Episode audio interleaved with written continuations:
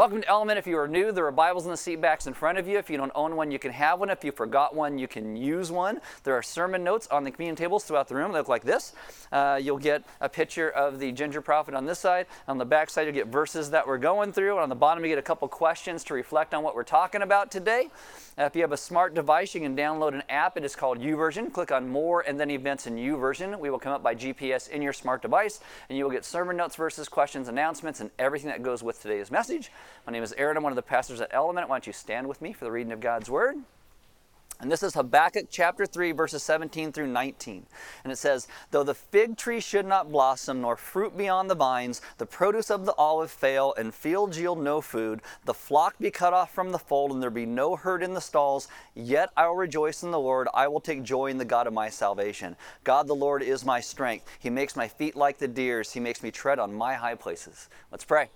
Father, today we ask that you would teach us what it means to be a people who tread on those high places that you have led us to. And many times that is through difficulty and frustration and, and anger and disappointment with things that happen in our lives, the world around us. But you take us to places that are the heights when we trust you.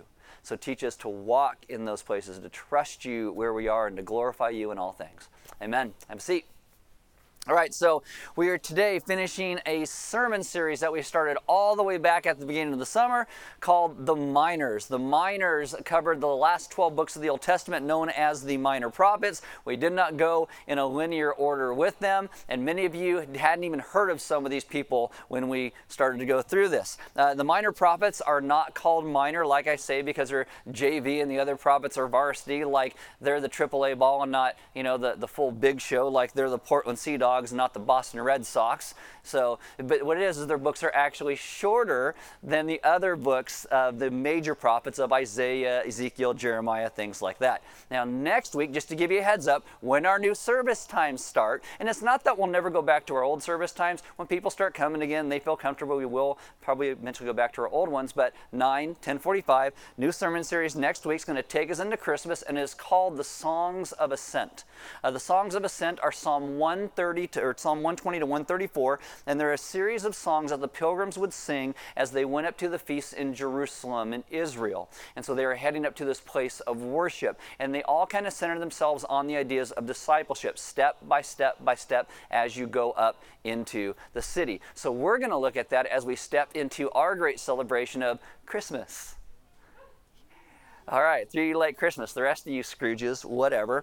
All right, so we're going to look at this because I think it'll really help us to learn certain things today, how each step of trusting God really leads us to this new place. But today, we are going to finish the minors, and we are going to finish finally with this book of Habakkuk. On the, if you have sermon notes that you grab off the, the tables, it says 12.6 because this is the sixth week in Habakkuk. All the other ones we only spent one week in. Habakkuk, we are spending six weeks in. And to give you a heads up, there's a lot of review today and things we're going to be talking about as we move towards the end.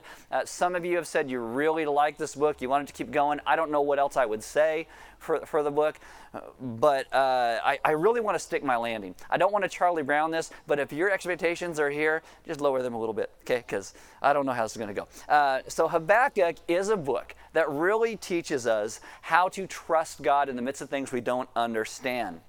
It has changed and set a lot of people's theology throughout the course of the church, from the Apostle Paul all the way to Martin Luther. And there's really the significant refrain that happens in the book in Habakkuk 2:4 that says, The righteous will live by faith. This goes all the way back to the understanding of Abraham, when Abraham trusts God and it's credited him to righteousness. And God keeps bringing this idea back that we don't find our righteousness in ourselves, our right relationship with God in ourselves. We find it in what Christ has done. Our righteousness is something given to us by faith in God. And when we get to this idea in the book of Galatians in the New Testament, Paul is making this treatise and moving forward with the idea of why this is true. In Galatians 2:16 out of the NIV, he will say, "We know that a man is not justified by observing the law, but by faith in Jesus Christ. So we too have put our faith in Christ Jesus that we may be justified by faith in Christ and not by observing the law, because by observing the law no one will be justified." And he moves this forward into Galatians 3:11, where he says, "Clearly no one is justified by the law, but the righteous righteous will live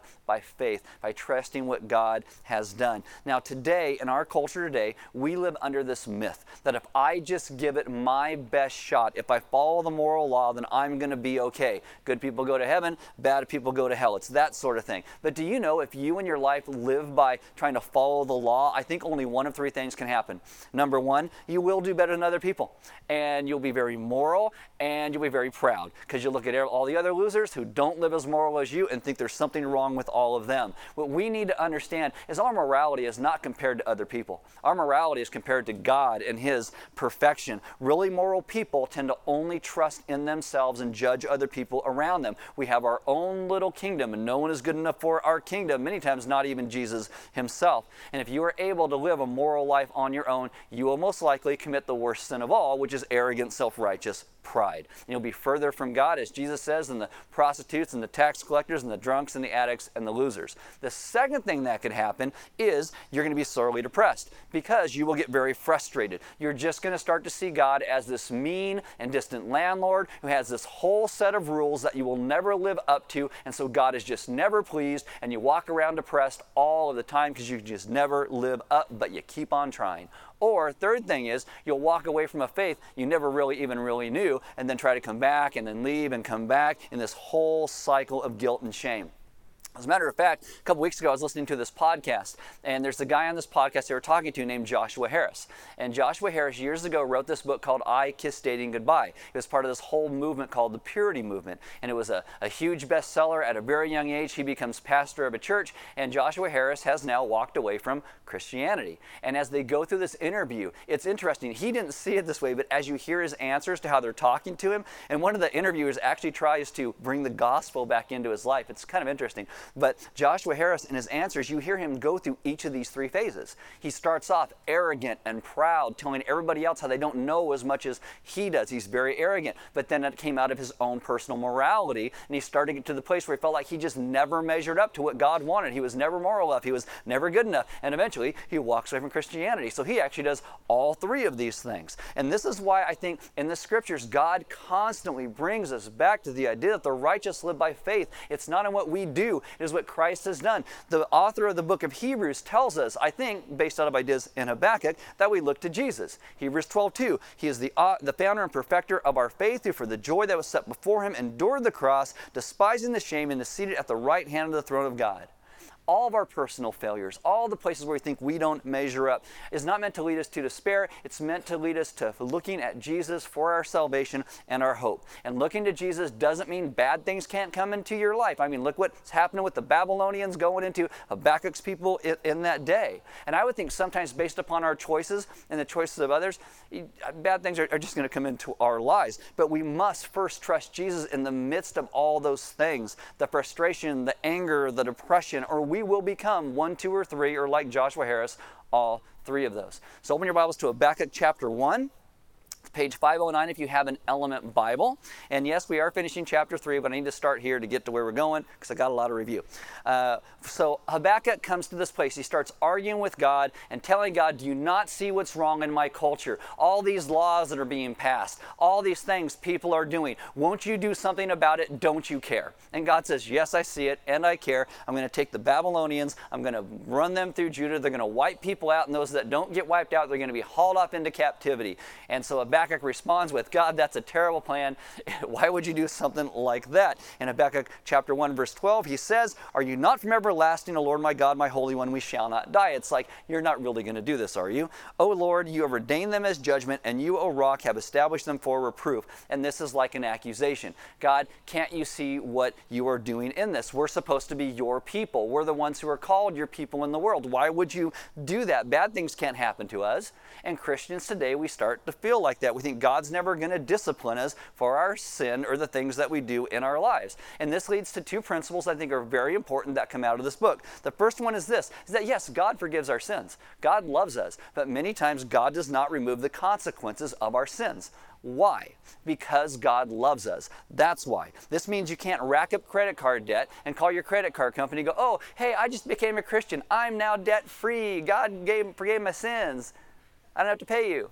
It doesn't mean you can murder somebody and go to jail and be like, oh, I became a Christian. Jesus paid my debt. Let me go free. That's not what that looks like. God had ordained judgment by the hand of the Babylonians, and they're going to come in no matter what because God is doing a work.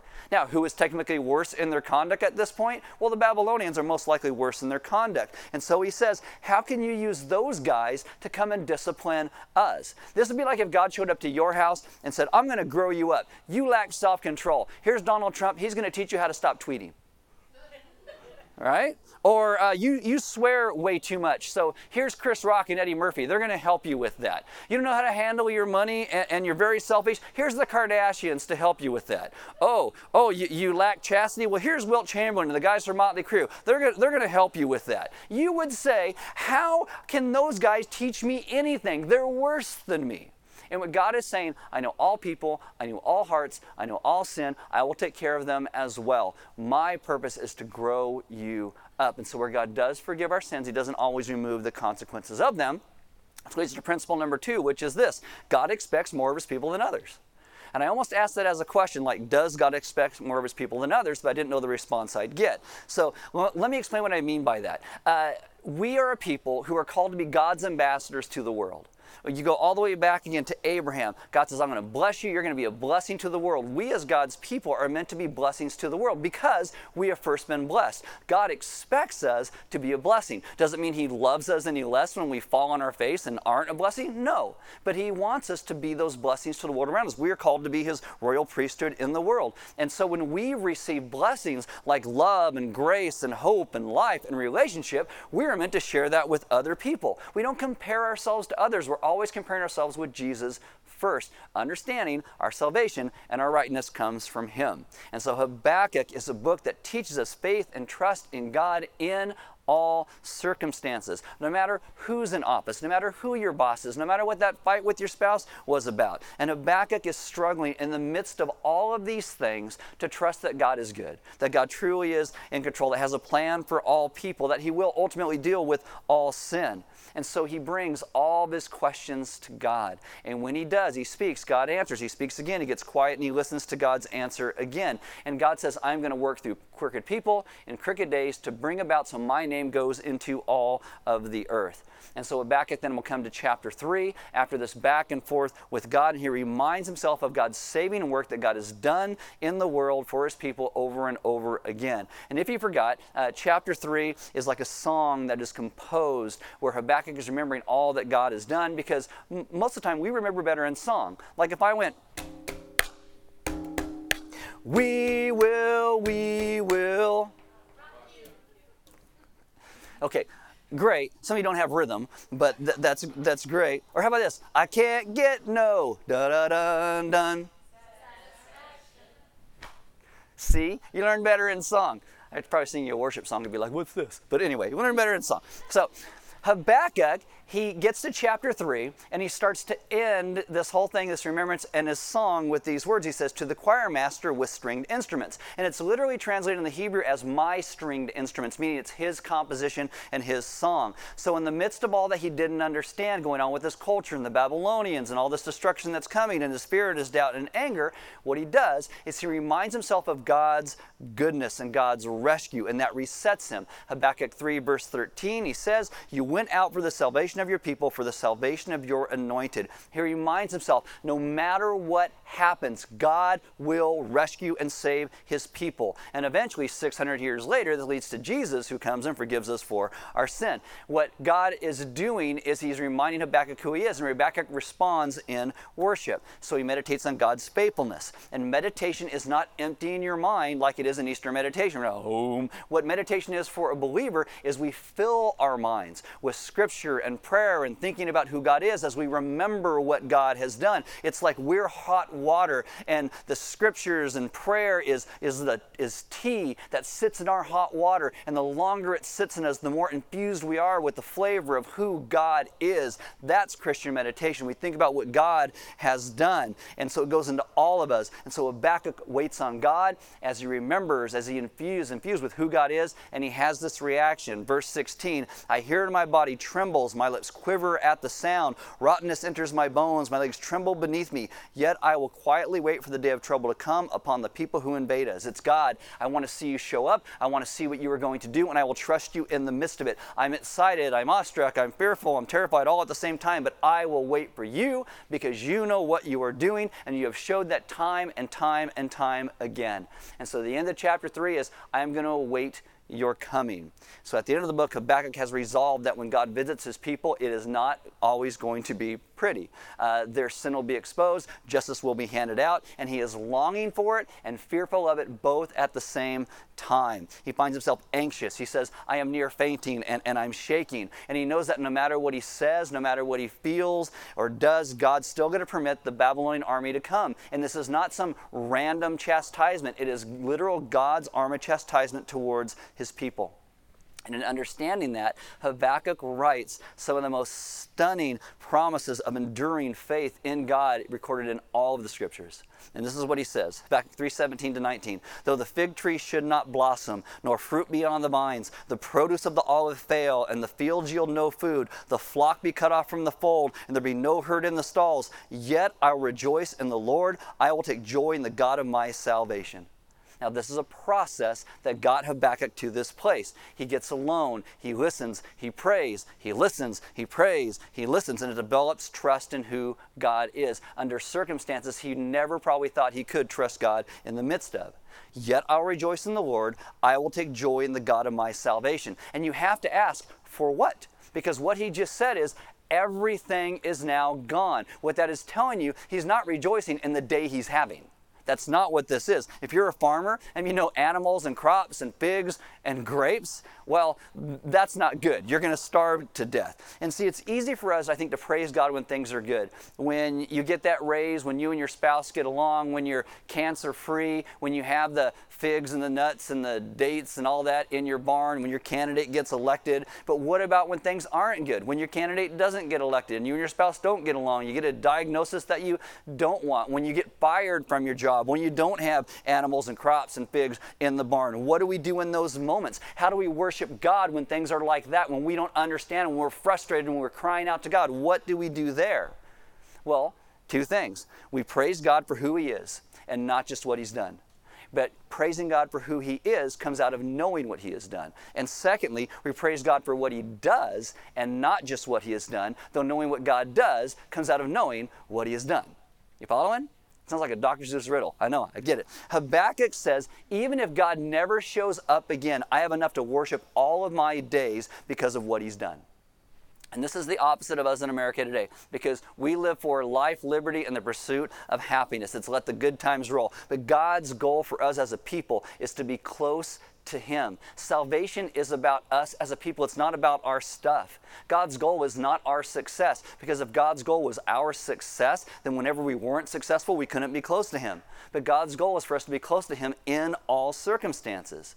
This is why I think a lot of times when you see people in the most desperate straits in the world, it tends to push them closer to God and not further away.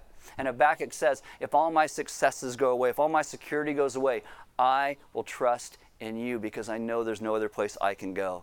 And as believers in Jesus, we know that God sends His Son to die for us while we were still in our sin. Romans 5 8. While we were still sinners, Christ died for us. While we were running away from God, Christ came and died for us. And Jesus is enough to take joy in forever. And so He says, verse 19 God the Lord is my strength. He makes my feet like the deer's, He makes me tread on my high places. Uh, the NIV has, I think, even the better idea behind this because it says, The sovereign Lord is my strength. That is, the sovereign Lord is sovereign over all of history without fail. We make choices, God's in control. And Habakkuk shows us how to handle those evil times, with, whether they're society wide or just in our own lives. The description at the end where it says there's no figs and no grapes and no olives and no fields producing food and no sheep and no cattle, that is an extinction level starvation society wide event. And that's what the Babylonians are going to bring. And Habakkuk sees it. And at the very end of the book, he comes to a place where he says, I'm going to fa- face it patiently with poise and confidence in who you are, because that is the only way we will walk through all these things that frustrate us and that we don't like with poise and confidence and sustained joy, is by focusing on who God is in the midst of all of it. And that is so different than how we tend to respond today. In 1851, there's an English missionary, his name was Allen Gardiner, and he's on this expedition, and it's off the southern tip of South America, and they end up crashing on this little island. Everybody on this expedition dies. Allen Gardiner is the last one to die, and he keeps a journal. When they finally find all the people in this expedition, they find his journal next to him and they begin to read it. And one of the last entries in his journal, he cites Psalm 34, verse 10 Young lions do lack and suffer hunger, but they that seek the Lord shall not lack anything good. And he sees the very last thing that he writes in this journal is essentially, I am overwhelmed with a sense of the goodness of God. Here's a guy dying of starvation, far from home, broken body, uh, all his hopes are dashed, and yet his last words are, I am overwhelmed with a sense of the goodness of God.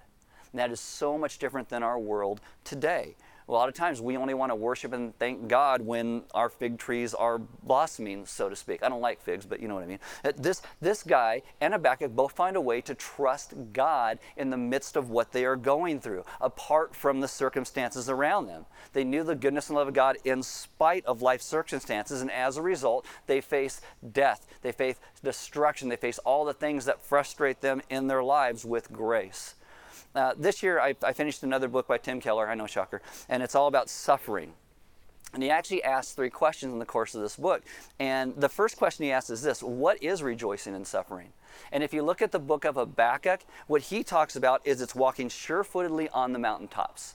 That's what it is. That's the metaphor he uses. In ancient times, the safest place for you to be was on the mountaintops. I mean, when, when I say safe, I mean safe from enemies, not safe from winds and buffeting and storms and things like that, but it was the safest place to be when enemies were coming to attack you because you could see everything. Now, to get to the mountaintop, it was very difficult. You could slip and fall and hurt yourself. But here, when you get to the mountaintop, you can see hours and days in any direction. And what Habakkuk is saying is trusting in God brings a sure footedness to our lives. Now, getting up to those places usually happens through failures and disappointments and frustrations and defeat and hard times, but God intends all of those things to push us to the heights where we live on these places with him because the sovereign lord is our strength we i think every single one of us have gone through hard times or seen other people go through hard times and hard times will either make people softer towards others than god are harder towards others and God. It makes some people more empathetic and compassionate. Other people, they get more cynical and they get more bitter. Some people become more humble. Other people become more arrogant. Uh, some people get very sweet and, and humble in the midst of it, and some people just in the end get very sour. And I think a lot of times it depends on where our focus is in the midst of these things. Are we focusing upon ourselves? Nobody understands. God doesn't care. Look how horrible this is. And we just totally focus on ourselves. Or do we focus on what God is going to do in the midst of it? Do we focus on what God can do? And so we have to ask what have the hard times in our lives, maybe the frustration of the culture around us, what, it, what has it made you more like in your life? Are you someone who has, who has grown deeper into the gospel and wants to share God's hope and grace with the world? Or are you someone who has just become frustrated and myopic and talk about all the ways that the world just irritates you? Where has it pushed you in your life? Because suffering is either going to destroy us spiritually and emotionally or it will move us to the heights. The English Standard Version has a great translation that says, He makes me tread on my high places. That's the idea that God moves us in heights of character when we trust Him in the midst of these hard times. So the first thing is, what is rejoicing in suffering? Well, it's moving to the heights, focusing on who God is. The second question, he says, is when does rejoicing in suffering happen? When does it happen? It happens concurrently with the sorrow and the grief and all that frustration. Rejoicing in God doesn't come after the sorrow, it happens in the midst and during that sorrow. In verse 16, he says, I hear my body trembles, yet I will quietly wait for the day of trouble. Some translations will say, My heart pounded. The literal Hebrew rendering there is, My bowels trembled. And when you hear that, I know we think, Oh, he got the runs. That's not what that is. What it is, is his entire body is trembling. His legs are shaking. He's like, I can't stand on my own feet because there's so much sorrow and grief. And yet he then says, I will wait patiently for what God is going to do. Waiting patiently and quietly is the word that means deep repose. It means deep peace. Habakkuk is filled with sorrow. He's frustrated. He's weeping where he can't stand, but he says, I'm going to still have peace in the midst of this because I know that God is my sovereign Lord in the midst of all of the freak out. That's where he ends up. Now, earlier this year, we went through the book of Job. In the book of Job, you see all this calamity come into Job's life. And he tears his garments, he stumbles around, he falls on the ground, he cries out to God. And in chapter 1, verse 22, it says, In all this, Job did not sin with his lips. And so I'm not saying you either have to be happy in the Lord or filled with grief and sorrow. What I am saying is when we walk with God through grief and sorrow, it can enhance our joy as we know that we are in God's more than capable hands. One writer says about sorrow and grief and frustration, he says, when it gets colder outside, it kicks the furnace higher these things can actually push us and draw us where we realize a grace and a strength from God that we never knew before. See, we don't need to be afraid of grief. We don't need to be afraid of the frustration because all those things can lead us to places we've never been. Not that we want grief and frustration, but it doesn't have to be what we fear. In Isaiah 53 3, we are told that Jesus was a man of sorrows. He is perfect, and yet he, he wept and he had sorrow. Another commentator says, The joy of the Lord happens inside the sorrow, just like it does for Jesus. Jesus endures the, the cross for the joy set before him in the midst of the sorrow. It doesn't replace the sorrow. It doesn't only come after the sorrow in the morning. The weeping, the frustration drives us to the place of joy, and that joy enables us to walk through those hard places without the frustration and the grief sinking us. Which goes to the third thing is this. So, how is rejoicing and suffering done then? If it happens in the middle of it, and we look to God in the middle of it, well, how is it, how is it then done? And this goes back to what we talked about last week. Last week we talked about these ideas of remembering, like Habakkuk does, of who God is where it becomes this discipline in our lives, not this stoic thing that we force ourselves to do, but a natural part of how we respond to everything. When evil times come, we start thinking about the goodness of who God is and what He is done. We naturally begin to do it. So last week we talked about remembering leading to rejoicing, but Habakkuk also does another thing that leads there, and all these things go together, and that is repeating. It's repeating, remembering, rejoicing. He repeats to himself. Verse 18, he says, I will rejoice in the Lord. I'll be joyful in the God of my salvation. He doubles it when he speaks about this. And it's not that Habakkuk is a terrible editor and just repeats himself like a bad preacher. You know, he, he redoubles it for a reason. Uh, William Strunk years ago wrote this book called Elements of Style. It was famous in the time. You probably never heard of it. But in it, he writes this omit needless words, omit needless words. It's funny. It's meant to be funny. And you're like, what? Yeah, he, he says it twice. Good editors say you don't have to repeat yourself. But you have to understand something about the Bible. The Bible never says anything once, it is constantly repeating itself for us. You go to the gospel accounts. We got four gospel accounts. Why? A lot of them say kind of the same things. It repeats it for us so it goes deeper and deeper into us. You look in the book of Exodus, God comes and warns Pharaoh with two separate dreams. You go to the book of Genesis, God reveals some future things to a guy named Joseph with two separate dreams. God talks to Abraham and gives this promise over and then repeats it and then repeats it and repeats it and repeats it to his son Isaac repeats it to his son Jacob. He repeats it and repeats it and repeats it. You get to Jesus, and when Jesus does miracles in the New Testament, he typically repeats them in different places in different ways. One place he'll feed like 4,000 people, then he'll feed 5,000 people somewhere else. And some people say, oh, oh, that's a contradiction. That's the same uh, miracle in two different places. No, it's not. It's repeating. It's repeating so we know. The Bible repeats for us so we would remember what God is doing. And that repeating leads to remembering, which leads to rejoicing. Michael Wilcock is an old British Bible commentator, and he quotes Psalm 62:11, and it says, Once God has spoken, but twice I have heard it. And so this is what he says based on this verse. God teaches us by this method of repetition through the scripture with good reason. The human mind is incurably centrifugal, forever flying off in a tangent. Bing, bing, bing, bing. Did you read the news? Did you look at that tweet? Did you watch it? We're always doing that. And he says, it must be brought back to the great central truths of the gospel over and over. Our minds must be made literally to concentrate, to concentrate, to concentrate. He repeats himself to concentrate. If you go and you buy orange juice from concentrate, you're going to get in this tiny little tube. You put an entire gallon of water with it, and then it will taste like orange juice because it's so concentrated. This is what we want the gospel and the scriptures to do in our lives be so concentrated that what comes out of us comes out of that concentrated idea and understanding of the gospel. Jesus on the cross, in complete agony, what does he do? He starts to quote scripture because it had been so concentrated in him, in his humanity. It is why we are called to be a people who repeat and remember so it leads to rejoicing. It is why at Element, when we talk about the scriptures, we go through usually books of the Bible. And we'll go through minor prophets you never heard of and spend six weeks in a tiny little Old Testament book called Habakkuk that's only three chapters long. And we talk about it, and we talk about it, and we talk about it. And then after a message, we'll have songs that reflect on what we talk about in the message. We invite you guys to pray with one another. Why? So you'd reflect on what we talk about in the gospel. We give you sermon notes with questions on the bottom. Why? So you'd remember and repeat what we talk about during the week. And every time we get together, we talk talk about Jesus, and people say, What is the deal with Element? They keep talking about Jesus because that's all we got. okay, so what do we do when the world looks like it's melting down? When we are frustrated, when we're angry, what do we do? We repeat, we remember, which leads to rejoicing because we understand what God has done for us. And every time it goes a little bit deeper and a little bit deeper and a little bit deeper. Romans 8:28. We know that in all things God works for the good of those who love him. No matter what happens in our culture, God will bring good things out of it. Ephesians 1 9 and 10. And he made known, to, made known to us the mystery of his will according to his good pleasure, which he purposed in Christ to be put into effect when the times have reached the fulfillment, to bring all things in heaven and on earth together under one head, even Christ. Everything comes back to being under Jesus Christ. Everything.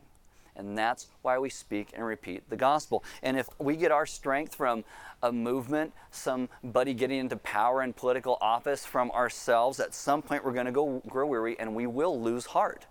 But we repeat and remember what God has done, we are always refreshed. He makes our feet like the deer so we can go on the heights. You ever driven somewhere, looked up on a mountain, seen some animal, some deer, goat up on top, and you're like, how in the world did that thing get up there?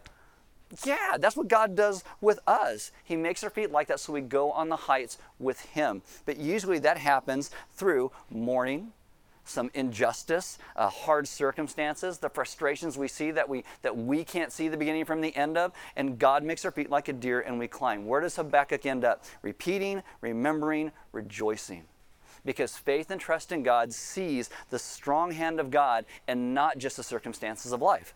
This is why Habakkuk worships this God. This is why it is about his righteousness given to us and not our righteousness of how we're trying to make everything in the world look like us. What do we repeat for ourselves? What do we remember? What do we remind ourselves of in the world? And this is a good question for us because a lot of times we are repeating the wrong things to ourselves over and over. We are telling ourselves in our heads things that aren't true and concentrating the wrong things deep in our hearts. When in the end, we need to be a people who repeat the gospel and the remembrance of what Christ did to rescue and save us. And this is one of the reasons at Element, every week we take you guys to this place of communion. Communion is meant for us to be, yes, a reminder of what Christ has done, but it's also how we repeat to ourselves the understanding of what he did. Jesus comes and lives the life that we can never live. He gives his righteousness to us as a gift. He takes our sin upon himself. He dies the death we deserve to die. He gives us his life. And as we repeat this, we take communion. That's why you break the cracker like Christ's body was broken. You drink the grape juice. And it's that repeating that his body was broken for me, his blood was shed, that leads us to the place of remembrance, that leads us to the place where we can actually walk in joy in the things in the world we don't understand and we don't like. That God is still sovereign and God is still good. And one of the worst moments in human history where Jesus dies on the cross ultimately becomes the greatest moment of God's glory and our salvation. And we repeat and we remember Many times the things we repeat to one another are not the gospel. And we need to be a people who begin to repeat the gospel. If you need prayer this morning, uh, talk to Sarah at the Welcome Center. She'll connect you with one of us. And if you are someone who is just so caught up in the things you repeat yourselves and the narratives of, because there's a lot of narratives out there today. Some of them are true, some of them are not, some of them we don't even know what to believe about them. And a lot of times we'll repeat to ourselves these narratives and stew in the middle of them. And instead of steeping in God's Word and Scripture as it goes into us like good, strong tea, we steep in all these other things and they make us no longer a people who live in the grace of the gospel. So we need to remember and repeat to ourselves the good news of what Christ has done. Not like a mantra, but like a remembrance of this is who God is, this is what He's done. So I will now live this out in the world because of His grace and because of His hope. That's what we repeat and what we remember. Uh, we are people who give because God gave so much to us, so giving is part of our worship. We do not pass the plate. Uh, giving is a response to what God has done, so we have offering boxes around the wall. You can give online, but it's always a response to what God has done. And I would encourage you to grab those sermon notes. There's three simple questions at the bottom of it, and it will be a way for you to help one another repeat what we talk about during the book of Habakkuk, to remind ourselves of God's goodness and God's grace because no matter what goes on in the society and our culture around us, God is still sovereign and He will bring about what He will ultimately bring about. We may not like it in the midst of it, but God will ultimately be glorified and He will bring goodness to His people because that's what He does. And so repeat and remember and come to the place where we rejoice. Let's pray. Father, this morning we ask that you would take us and teach us to remember and, and rejoice in what you are doing.